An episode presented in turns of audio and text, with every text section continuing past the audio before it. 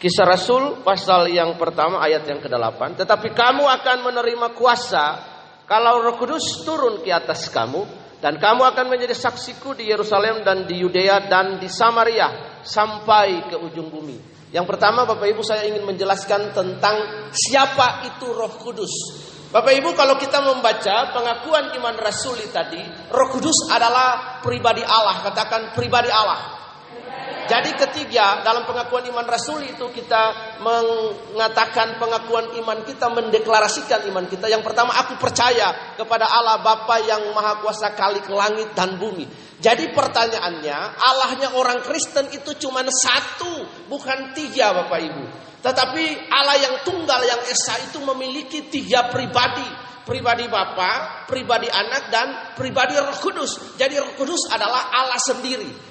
Dalam perayaan-perayaan Pentakosta, Bapak Ibu, dan dalam perjalanan kehidupan iman Kristen yang berhubungan berrelasi dengan pengalaman kita dengan Kristus, orang Kristen sering salah memahami pribadi Roh Kudus. Perhatikan, Roh Kudus itu bukan sebuah kuasa, Bapak Ibu, bukan sebuah kuasa, bukan sebuah energi, tapi Roh Kudus adalah pribadi Allah sendiri. Nah, Bapak Ibu perhatikan kalimat pertama. Roh Kudus itu adalah pribadi Allah. Jadi Roh Kudus itu sudah dari awal dengan bersama-sama dengan Allah sendiri dan dia adalah Allah. Perhatikan ketiga, Kejadian pasal 1 Allah bersabda di situ baiklah kita. Kita itu siapa? Kita itu Tritunggal Allah yang kudus. Allah Bapa, Allah Anak dan Allah Roh Kudus. Jadi Allah yang tunggal, yang esa dalam pengakuan iman Kristen kita itu mempunyai tiga pribadi. Pribadi Bapa yang mencipta, pribadi anak yang datang reinkarnasi menyelamatkan manusia dan hari ini pribadi yang Roh Kudus yang 2000 tahun lalu di lantai loteng dua itu datang untuk memelihara seluruh ciptaan Allah, menuntun seluruh ciptaan Allah untuk merujuk kepada pribadi Yesus Kristus Bapak Ibu.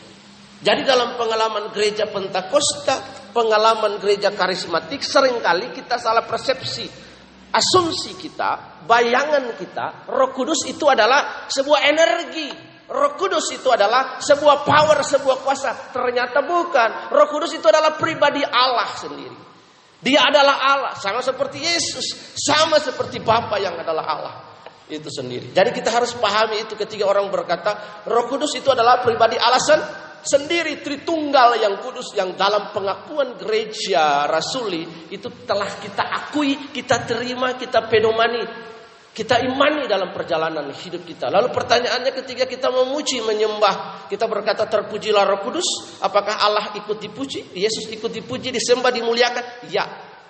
Karena Allah itu satu tunggal esa, dan memiliki tiga pribadi. Ketika kita memuji, ketika kita menyembah salah satu dari pribadi itu, maka dua yang lain itu ikut disembah, ikut dipuji karena naturnya adalah adalah Allah. Yang pertama, jadi orang Kristen tidak menyembah tiga Allah. Atau tiga pribadi ketika kita ditanya. Orang Kristen menyembah Allah yang tunggal yang Esa berdasarkan kejadian. Pasal 6 ayat yang keempat Allah yang Esa yang tunggal itu. Aku percaya kepada Allah Bapa kali ke langit dan bumi dan kepada Yesus Kristus anaknya yang tunggal Tuhan kita yang dikandung dari anak darah Maria. Ah, pengakuan iman rasuli itu mendeklarasikan keberadaan Allah dalam hidup kita. Jadi orang Kristen dalam hal-hal yang sulit ketika imannya terguncang, dia perlu membaca pengakuan iman rasuli. Dalam pengakuan iman rasuli itu ada tiga pribadi yang bekerja pribadi Allah, pribadi Yesus, pribadi Roh Roh Kudus. Nah, itu dulu. Pemahaman pertama ini kita dapat terima ya dengan baik ya. Allah Roh Kudus itu adalah pribadi, bukan tenaga, bukan tenaga dalam, bukan sebuah energi, tetapi adalah pribadi Allah, Allah Roh Kudus. Sehingga kita tidak punya persepsi yang keliru. Yang kedua, kenapa kita merayakan hari Pentakosta? Bapak Ibu, Seluruh janji nubuatan Alkitab itu harus dipenuhi. Satu-satunya nubuatan Alkitab yang belum dipenuhi adalah kedatangan Tuhan Yesus pada kali yang kedua. All the privacy about Messiah, about Jesus was fulfilled by God telah dipenuhi oleh Allah. Alkitab telah memenuhi. Satu yang belum terpenuhi.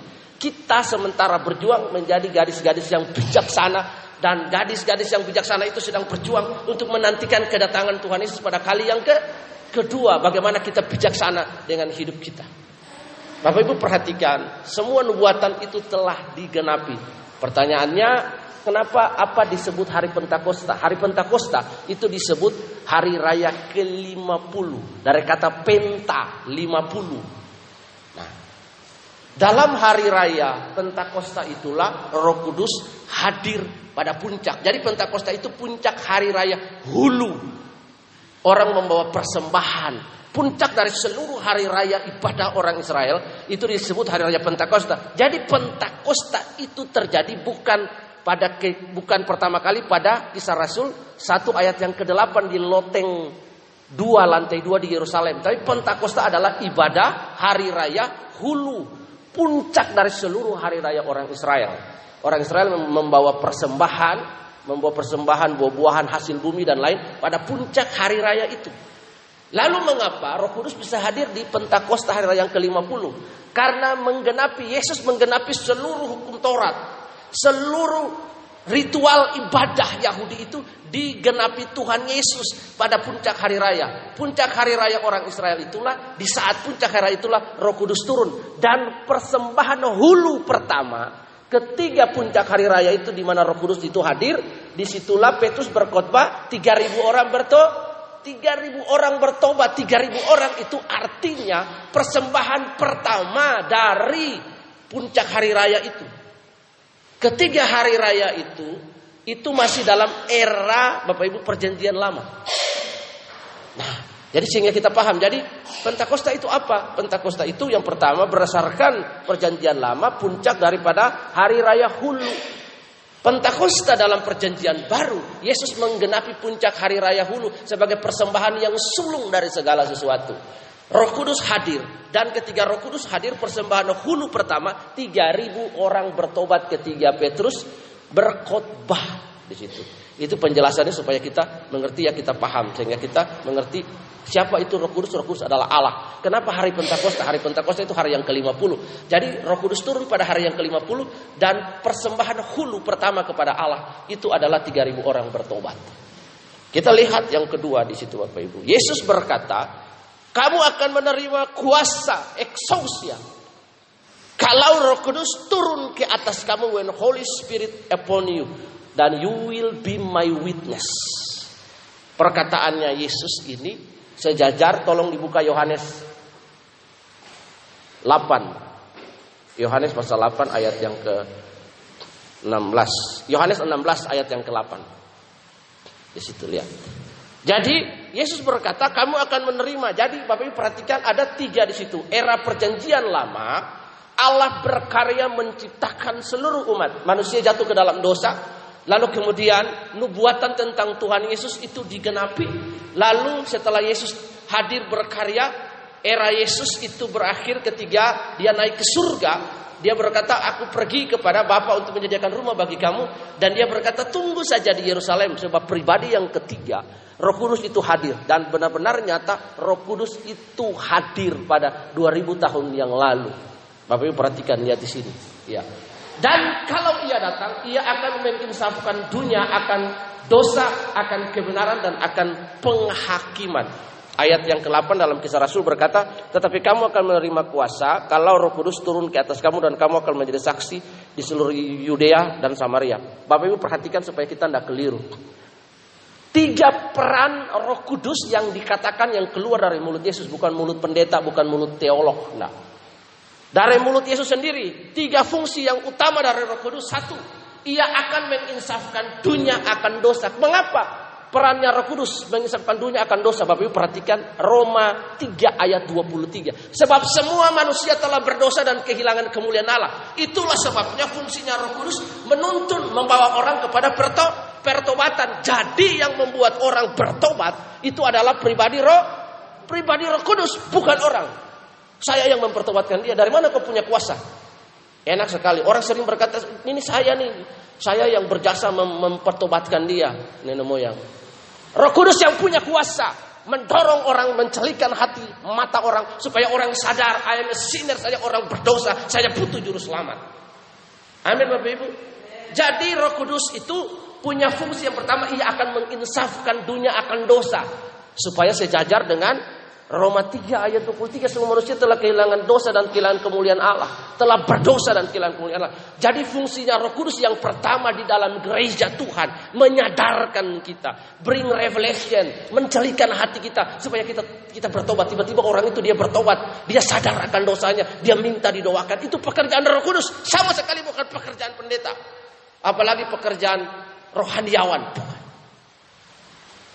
Bapak Ibu lihat, Roh Kudus bisa bekerja melalui pendeta hamba Tuhan, iya.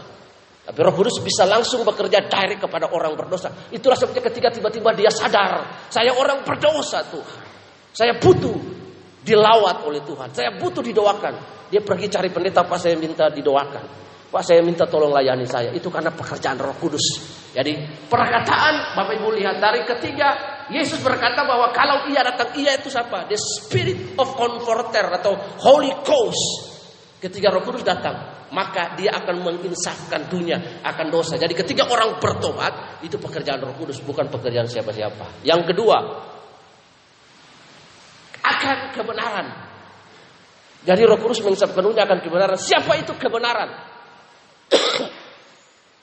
Yohanes 14 ayat yang ke-6. Yesus berkata, "Aku adalah jalan kebenaran dan hidup."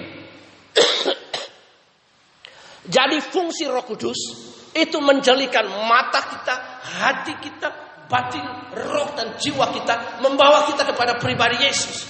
Itulah sebabnya tiba-tiba ketika kita membaca firman, kita bisa tiba-tiba menangis, kita bisa tiba-tiba sadar, kita bisa tiba-tiba berdoa kepada Yesus. Roh Kudus itu membawa seluruh umat Kristen kepada satu kebenaran. Roh Kudus membawa pengertian kita kepada pribadi Yesus. Semua tentang Yesus.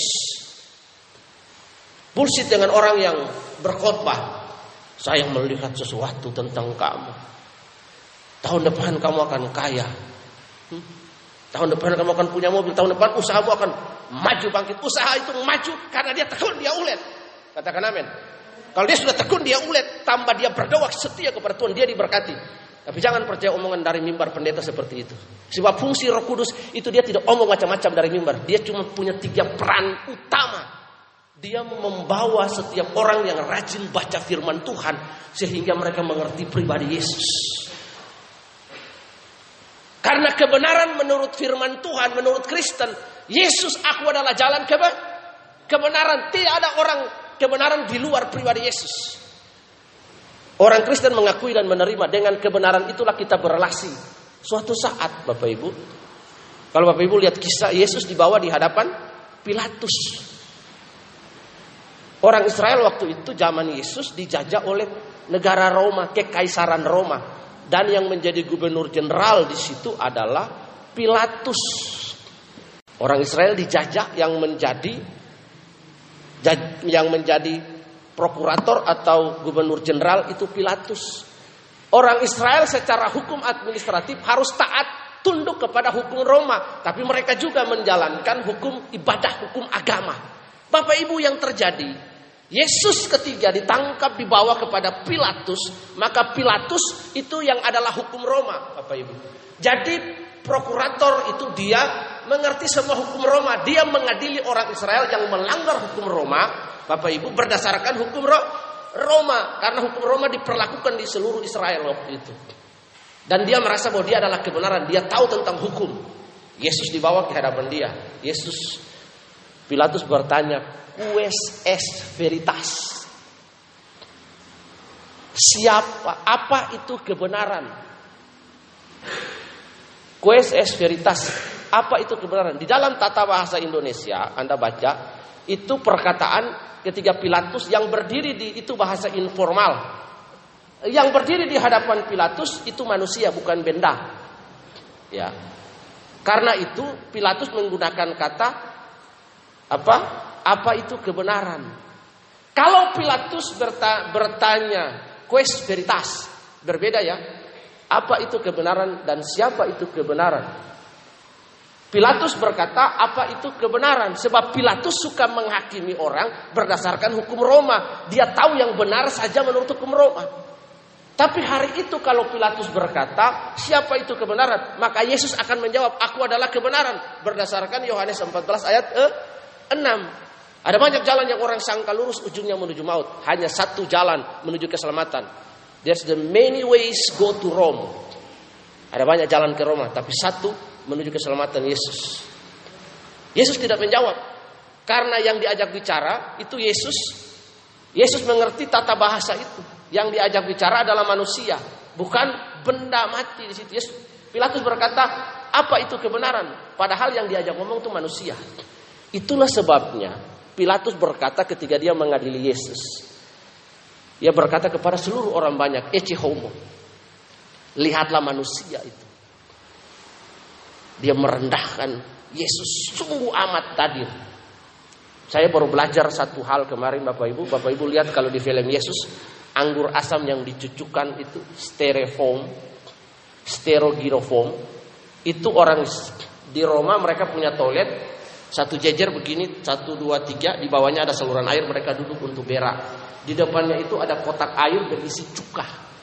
Sterogirofoam itu sebatang tongkat kayu di, diikat dengan semacam spons gitu, air pakai cuka, lalu dipakai untuk cebok alat itu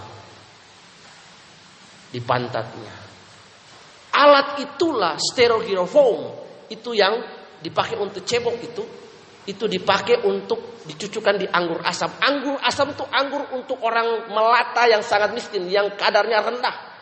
Dipakai dicucukkan. Jadi bayangkan dari pantat cebok itu dipakai untuk sterogirofoam itu untuk kasih minum Yesus. Betapa Yesus menanggung penderitaan. Seperti itu kita bayangkan.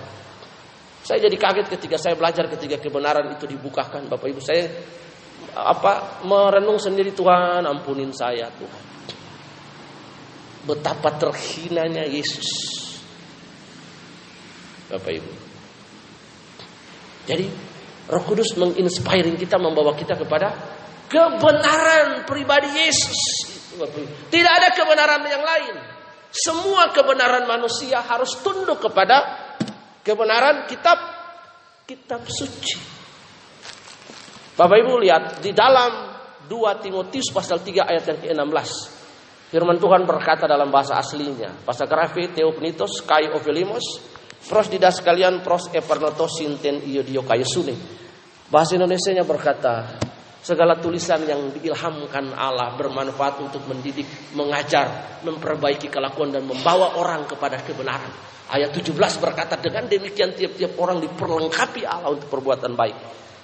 Jadi Bapak Ibu, Roh Kudus menginspirasi kita. Tiba-tiba kita baca Alkitab, huruf-huruf yang mati ini menjadi rema Kristus. Sebabnya orang sering berkata, ketika saya baca Alkitab, saya mendapat re, rema. Rema itu artinya firman Tuhan, logos yang tertulis ini. Dia bermultiplikasi dalam manusia rohani kita ketika kita baca. Kita diberikan understanding dan pengertian.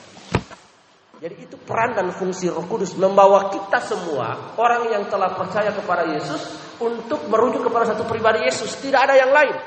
Itu fungsi Roh Kudus. Yesus sendiri yang menyatakan fungsi Roh Kudus. Jadi kalau Roh Kudus ngomong A, ngomong B, ngawur-ngawur, Roh Kudus tidak pernah ngomong yang aneh-aneh tentang orang. Roh Kudus ngomong tentang kebenaran tentang Yesus. Tidak ada yang lain. Roh Kudus menginsafkan dunia akan dosa, poin pertama. Poin kedua, Roh Kudus tugasnya adalah menginsafi orang akan kebenaran. Supaya dia mengerti kebenaran, dibukakan, dicelikan, diwahyukan. Nah, sering kali orang mengatasnamakan Roh Kudus. Saya berdoa, Tuhan mau Anda memberkati gereja ini. Tuhan mau Anda menabur bagi gereja pelayanan di tempat ini. Seringkan kita temui kayak begitu kan? Tidak usah kita ancam misalnya ada orang kaya Erik ini bangkir. Kepala bank BCA KCP negara duduk tiba-tiba ibadah sini. Lalu kita omong. Roh Kudus berkata bahwa Bapak harus menabur di tempat ini. Tidak usah ngomong. Berdoa ke Tuhan nanti Roh Kudus yang gerakan orang untuk datang menabur dalam pelayanan. Tapi tidak usah pakai nama Roh Kudus di mimbar yang kudus ini untuk mengintimidasi orang. Amin. Tidak ada seperti begitu dalam pelayanan Kristen. Mari Bapak Ibu lihat, ini kebenaran jadi tugas Roh Kudus yang ngomong Yesus. Yang kedua akan penghakiman, yang ketiga akan penghakiman. Jadi Roh Kudus kasih tahu kita bahwa akhir hidup manusia kita akan ada pada dua realita hidup, surga dan neraka. Roh Kudus akan kasih ingat kita bahwa kita mati nanti akan ada hari penghakiman. Dengan demikian kita gentar dan takut akan Tuhan. Jadi itu tiga tugas utama dari Roh Roh Kudus. Seringkali orang menggunakan Roh Kudus pakai nama Roh Kudus. Roh Kudus berbicara kepada saya. Roh Allah berbicara kepada saya. Jangan dulu Alkitab berkata ujilah segala sesuatu dan peganglah yang baik. Hari ini banyak nabi palsu, banyak pendeta berdiri di mimbar. Iya. PDP pendeta palsu, PDM pendeta munafik. Iya. Pendeta siapa lagi? PDT pendeta tua atau pendeta apa lagi? Ah, pendeta tua mungkin seperti itu. Banyak berdiri mengaku oh, Tuhan berbicara kepada saya. Ujilah segala sesuatu dan peganglah yang baik. Jangan percaya mentah-mentah lalu katakan amin. Uji dulu Bapak Ibu. Ini lihat.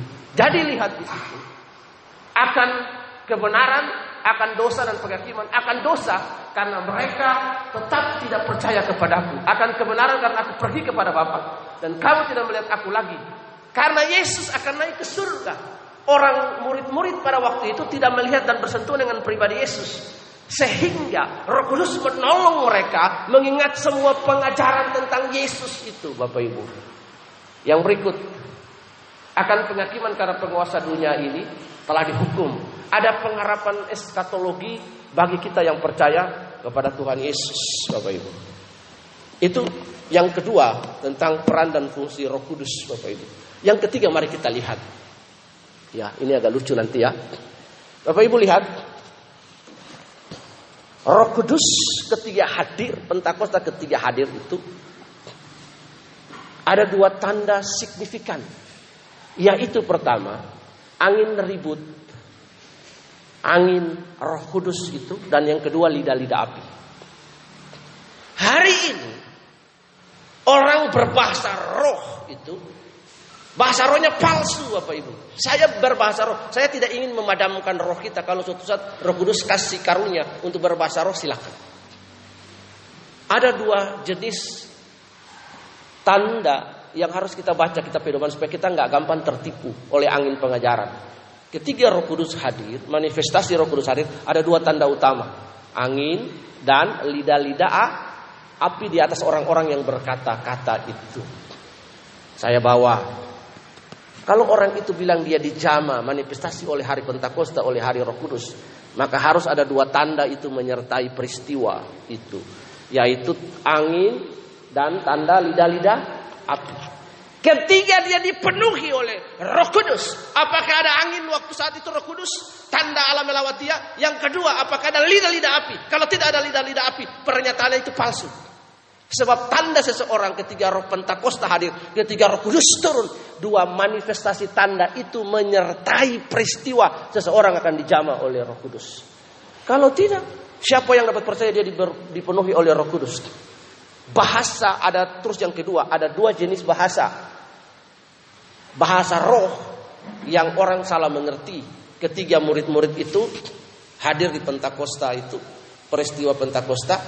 Satu, Bapak Ibu lihat sonolalia, katakan sonolalia. Yang kedua glossolalia. Kata sonolalia itu adalah orang berkata-kata dalam bahasa-bahasa yang baru, speak of tongues. Dalam pengertian ini, ketika seseorang yang sonolalia, ketika seseorang dalam kumpulan kita ini, dia berbahasa roh, maka itu harus diterjemahkan. Dan bahasa roh itu seperti bahasa manusia. Bahasa roh itu fungsinya untuk membangun roh kita. Jadi tidak usah kita latah di tempat ini. Haleluya, siki siki siki siki siki. Geser dikit, geser dikit. Ya, muka lama, muka baru, sandal lama, sandal baru rasa-rasa kura berapa. Ah, ah. Tidak seperti itu, Bapak Ibu. Ya orang latah sekali. Saya ada di Kupang, Bapak Ibu. Orang berbahasa di Kupang, di depan Bank BCA, di gereja samping BCA, Polda, BCA, samping BCA persis gereja GCA, gereja sidang John Adu. Ada di kota Kupang, tanah putih. Ah, itu mau nona tahu. Itu kita hadir dalam semua persekutuan di situ Bapak Ibu. Orang berbahasa roh sampai dahak-dahak keluar. Oh, dah, dah, dah, dah, dah. Oh. Tiba-tiba teman saya di Karangasem, masih hidup di Karangasem. Pendeta Musri, anak orang YWM. Dia belas bilang tengah-tengah, dadah dadah dadah, jor! Semua kaget diam begini. Bapak Ibu maaf itu bahasa roh, bahasa roh palsu. Iya.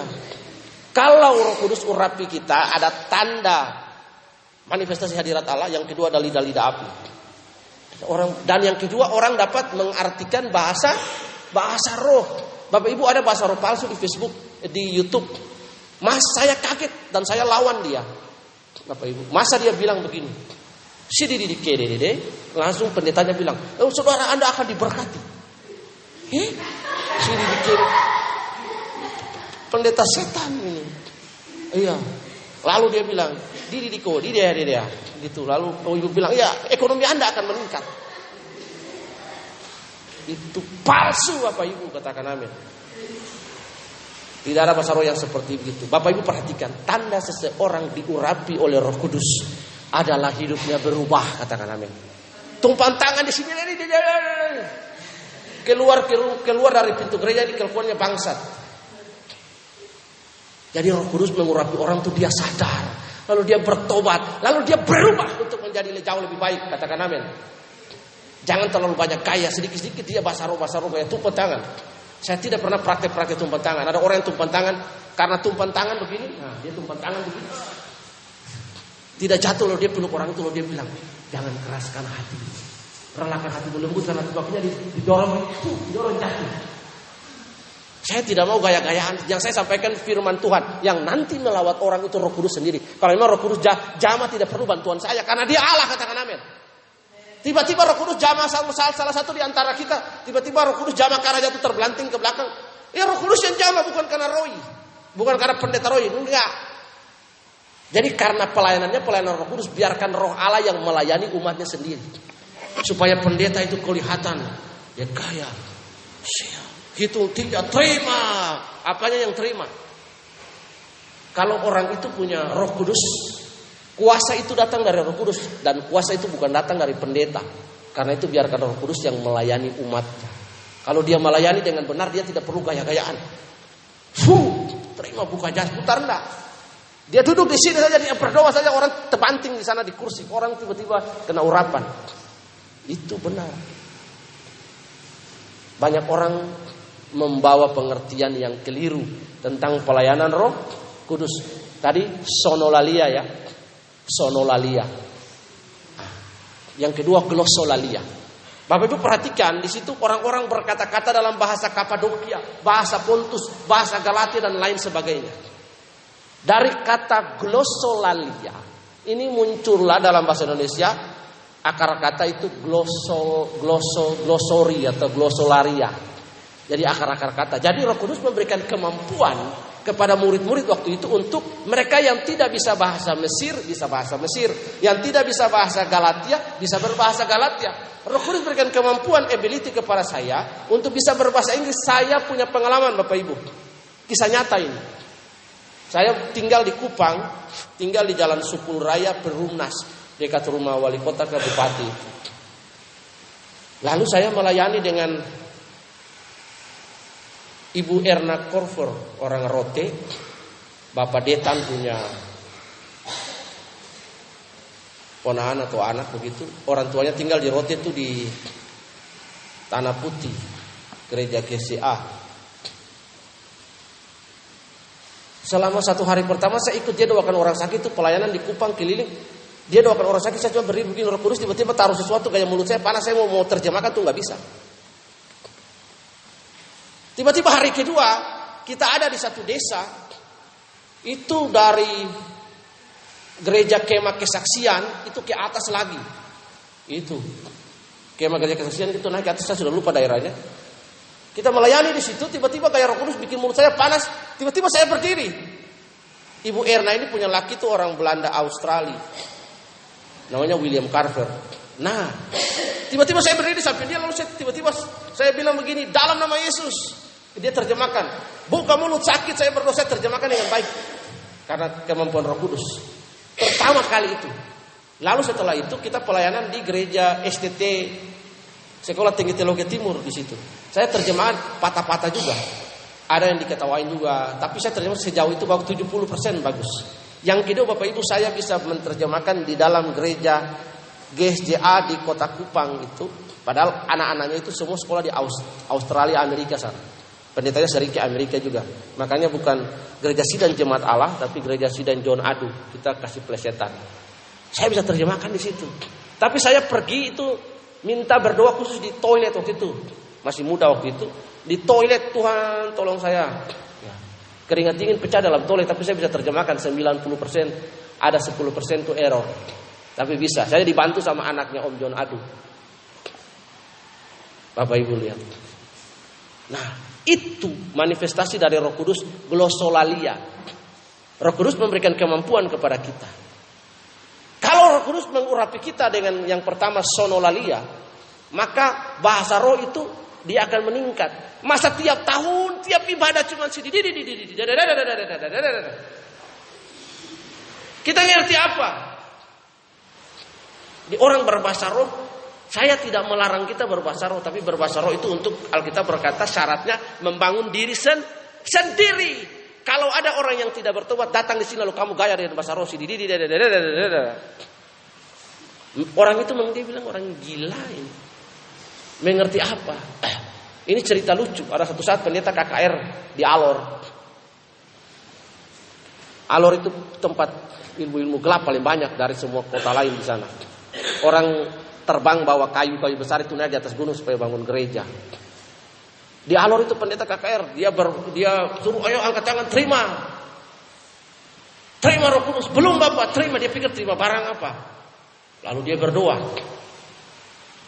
Dia berdoa, terima bahasa roh. Akhirnya orang ini berbahasa roh.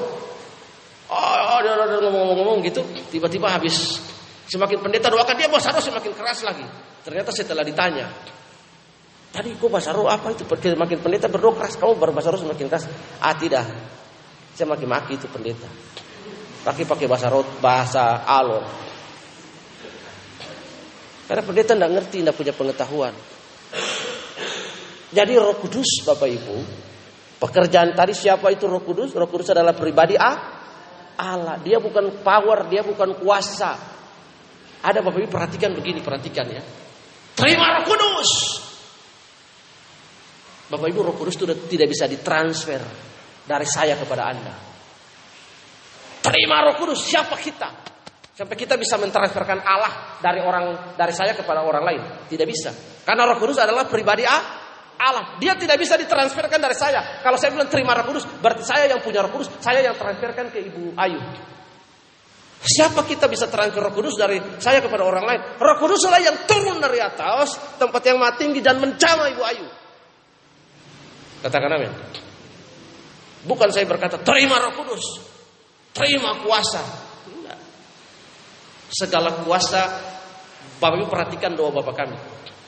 Kalimat terakhir ini.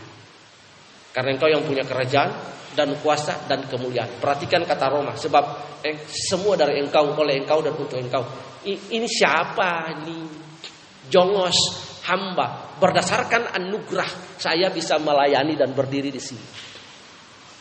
Lebih daripada itu tidak boleh mencuri kemuliaan Tuhan, katakan amin. Karena itu, Bapak Ibu kita belajar akan hal ini dengan baik. Roh Kudus itu pribadi Allah. Yang kedua, apa itu hari Pentakosta? Pentakosta adalah hari raya puncak hulu daripada hari raya Israel. Dan pada hari raya itulah Yesus Roh Kudus hadir datang hari Pentakosta dan buah hulu pertama 3000 orang bertobat. Bahasa roh ketiga Roh Kudus itu hadir perhatikan harus ada tanda manifestasi. Yang pertama ada angin, yang kedua lidah-lidah api. Apa ketiga dia berbahasa roh dipenuhi Roh Kudus ada lidah-lidah api di kepalanya tidak? Ya tidak bukan. Hari ini kan orang percaya ketika dia sudah getar sedikit, itu roh kudus sudah urapi. Belum tentu. Tiba-tiba dia sakit ayan kah? Tanda orang berubah dicama oleh roh Allah yang kudus adalah moralnya berubah, karakternya berubah, sikapnya berubah, kelakuannya berubah. Karena sebab pada orang terbanting-terbanting banyak di dalam sini keluar, tidak berubah hidupnya. Manifestasi roh kudus tidak selalu dengan kejang-kejang, tumbang-tumbang di dalam. Tidak. Tapi ada sebuah kesadaran pertobatan sejati. Di sini, di sini berubah dia keluar dia berubah. Dia keluar dia berubah lalu dia memperlakukan istrinya dengan baik, dia memperlakukan suaminya dengan baik, dia memperlakukan anak-anaknya dengan baik, dia memperhatikan pelayan-pelayan dengan baik, dia memperhatikan pekerja-pekerja, karyawan-karyawan di usahanya dengan baik. Hidupnya berubah dari dulu yang sumpah serapah, kebun binatang keluar. Jadi jauh lebih baik berubah karena roh Allah menjamah hidupnya. Bukan tiba-tiba kaget-kagetan setrum-setruman di dalam sini.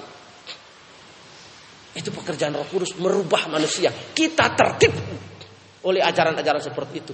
Manifestasi Roh Kudus orang bisa tumbang bisa. Tapi apakah selamanya selalu manifestasi Roh Kudus harus dengan orang tumbang tidak? Apakah harus selalu dengan orang menangis tidak? Apakah selalu dengan orang tertawa tidak? Iya, nangis. Nah, dia memiliki kesadaran, air matanya jatuh di kursi sana, dia jatuh, dia dijamah Tuhan, lalu dia pulang, dia berubah. Itu pekerjaan roh kudus. Katakan amin. Supaya jangan kita tertipu, kita gereja karismatik, iya. Tapi bukan berarti kita terima semua pengejaran itu dengan salah. Karena itu dengan hari Pentakosta ini saya memberikan pemahaman dan kesadaran bagi kita.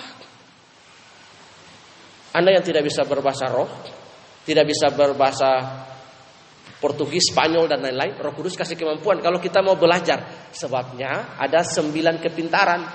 Salah satu kepintarannya adalah kepintaran linguistik. Kok dia bisa? Ada. Anak yang umur tiga tahun itu lihat di TikTok dia bisa semua bahasa. Yang anak kecil yang Belanda itu ketika ditanya rambutnya bagus duduk di kursi bahasa Cina, bahasa Arab, bahasa semua itu. Karena dia diberikan kemampuan oleh Tuhan tanggung jawab jadi ketika kita merayakan Pentakosta, kita merayakan dengan cara yang benar, pemahaman benar, maka aplikasi juga be benar. Yang terakhir, kita lihat di dalam Efesus pasal 1 ayat yang ke-17.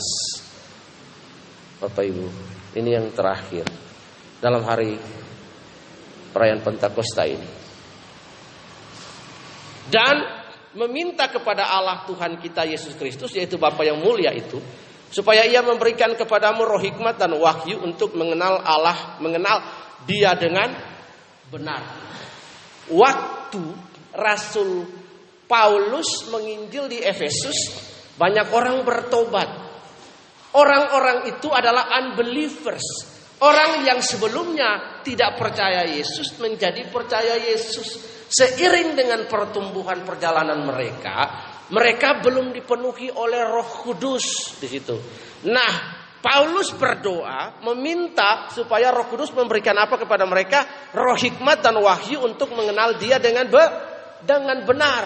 Jadi Bapak Ibu, pembacaan kitab suci kita perlu berdoa meminta Roh Allah, Roh Kudus supaya memberikan arti dan pengertian kepada kita sehingga ada berkat atau rema dari ayat yang kita baca. Kita dapat dapat apa dari ayat itu? Sebab yang menulis Alkitab adalah Roh Kudus.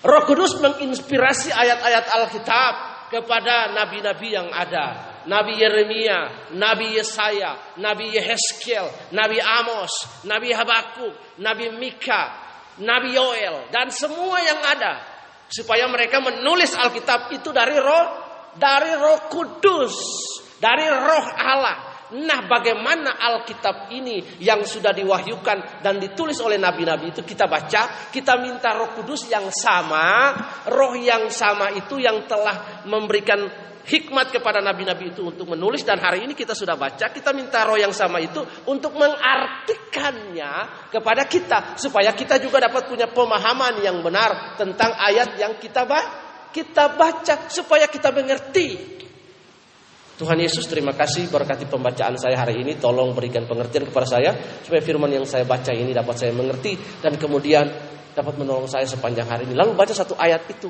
lalu minta tolong Roh Kudus kasih pengertian. Oh maksudnya begini ya, oh begini ya. Ah, Roh Kudus akan membuka. Tiba-tiba Bapak Ibu ingat, oh ya dulu saya baca firmannya begini. Oh maksudnya Roh Kudusnya begini. Karena dengan kekuatan kita sendiri kita tidak bisa mengenal Yesus dengan benar. Roh Kudus lah yang akan menolong kita. Amin. Yang terakhir, hal yang paling penting dalam perayaan Pentakosta Bapak Ibu Roh Kudus memberikan keberanian kepada kita. Katakan amin. Roh Kudus memberi, memberikan keberanian kepada kita, menolong kita, menginspiring kita supaya kita jadi bergairah, kita jadi semangat dengan hidup. Jangan takut sekalipun kita tidak melihat Yesus secara fisik, sekalipun murid-murid pada waktu itu tidak bertemu lagi dengan Yesus. Kita lihat Yesaya pasal Lukas pasal 24 Bapak Ibu. Lukas pasal 24.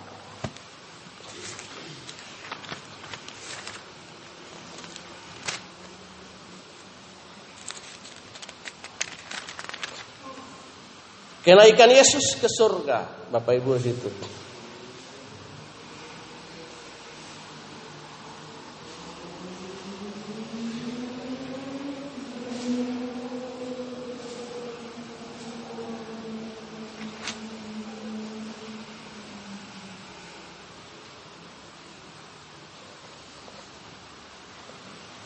Ya, di situ.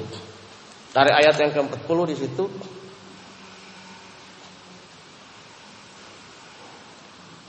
Yesus naik ke surga itu, murid-murid menerimanya dengan sukacita. Saya lupa ayatnya, tapi Bapak Ibu bisa cari di situ ayat.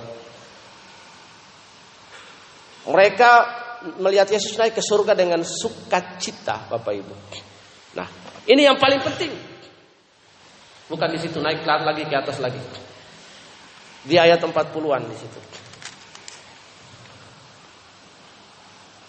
Bapak Ibu Yesus naik ke surga terangkat ke surga itu dengan dilihat murid-murid dengan sukacita perpisahan di situ Bapak Ibu. Lalu Yesus membawa mereka naik ke kota dan memberkati mereka. Mereka sujud menyembah padanya lalu pulang ke Yerusalem ayat 52 dengan sangat sukacita. Lihat. Ayat 52. Yesus naik ke surga sebuah perpisahan.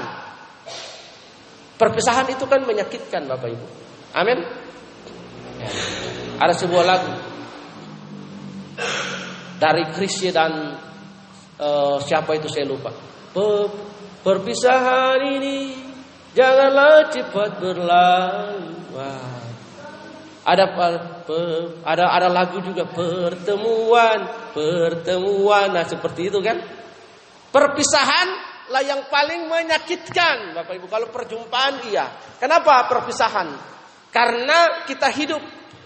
Tiba-tiba Tuhan ambil istri saya pulang ke surga. Saya akan menangis, sedih. Karena apa? Saya hidup dengan dia. Ada kenangan, ada memori, ada kedekatan, ada ikatan batin dan lain sebagainya. Kita akan nangis. Tapi Yesus berkata kepada murid-murid.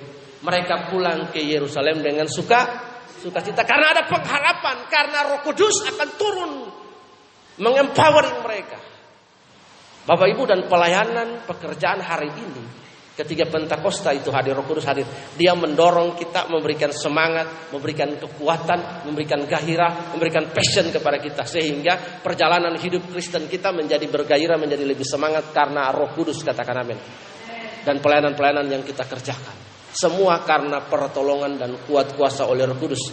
Karena dengan kekuatan kita sendiri kita tidak bisa berbuat apa-apa. Katakan amin. Amin. Mari saya undang kita bangkit berdiri. Valentina nyanyi satu pujian lagi. Iya. Pujian yang kedua tadi kita bergairah, kita bersemangat. Iya. Ku diberi kuasa.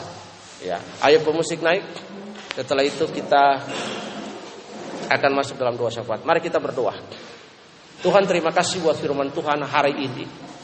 Kami belajar supaya kami punya pemahaman yang benar. Yang pertama, Roh Kudus adalah Allah sendiri. Yang kedua, hari Pentakosta adalah puncak perayaan buah sulung dari Israel. Dan pada puncak perayaan itulah Roh Kudus Roh Allah itu hadir dan 3000 orang bertobat sebagai hasil hulu pertama dari hari Pentakosta. Fungsi Roh Kudus adalah menginsafkan dunia akan dosa, akan kebenaran dan akan penghakiman. Roh Kudus menolong kami Tanda seseorang dipenuhi oleh roh Allah, manifestasi hadirat Allah yang nyata adalah ketika seorang dipenuhi oleh roh kudus hidupnya itu berubah, karakter dan kelakuannya berubah. Roh kudus memberikan tanggung jawab dalam bahasa roh kepada umat perjanjian baru waktu itu dengan dua tanda yaitu lidah-lidah api dan angin. Dan yang berikut adalah sonolalia, seseorang berkata-kata dalam bahasa yang baru.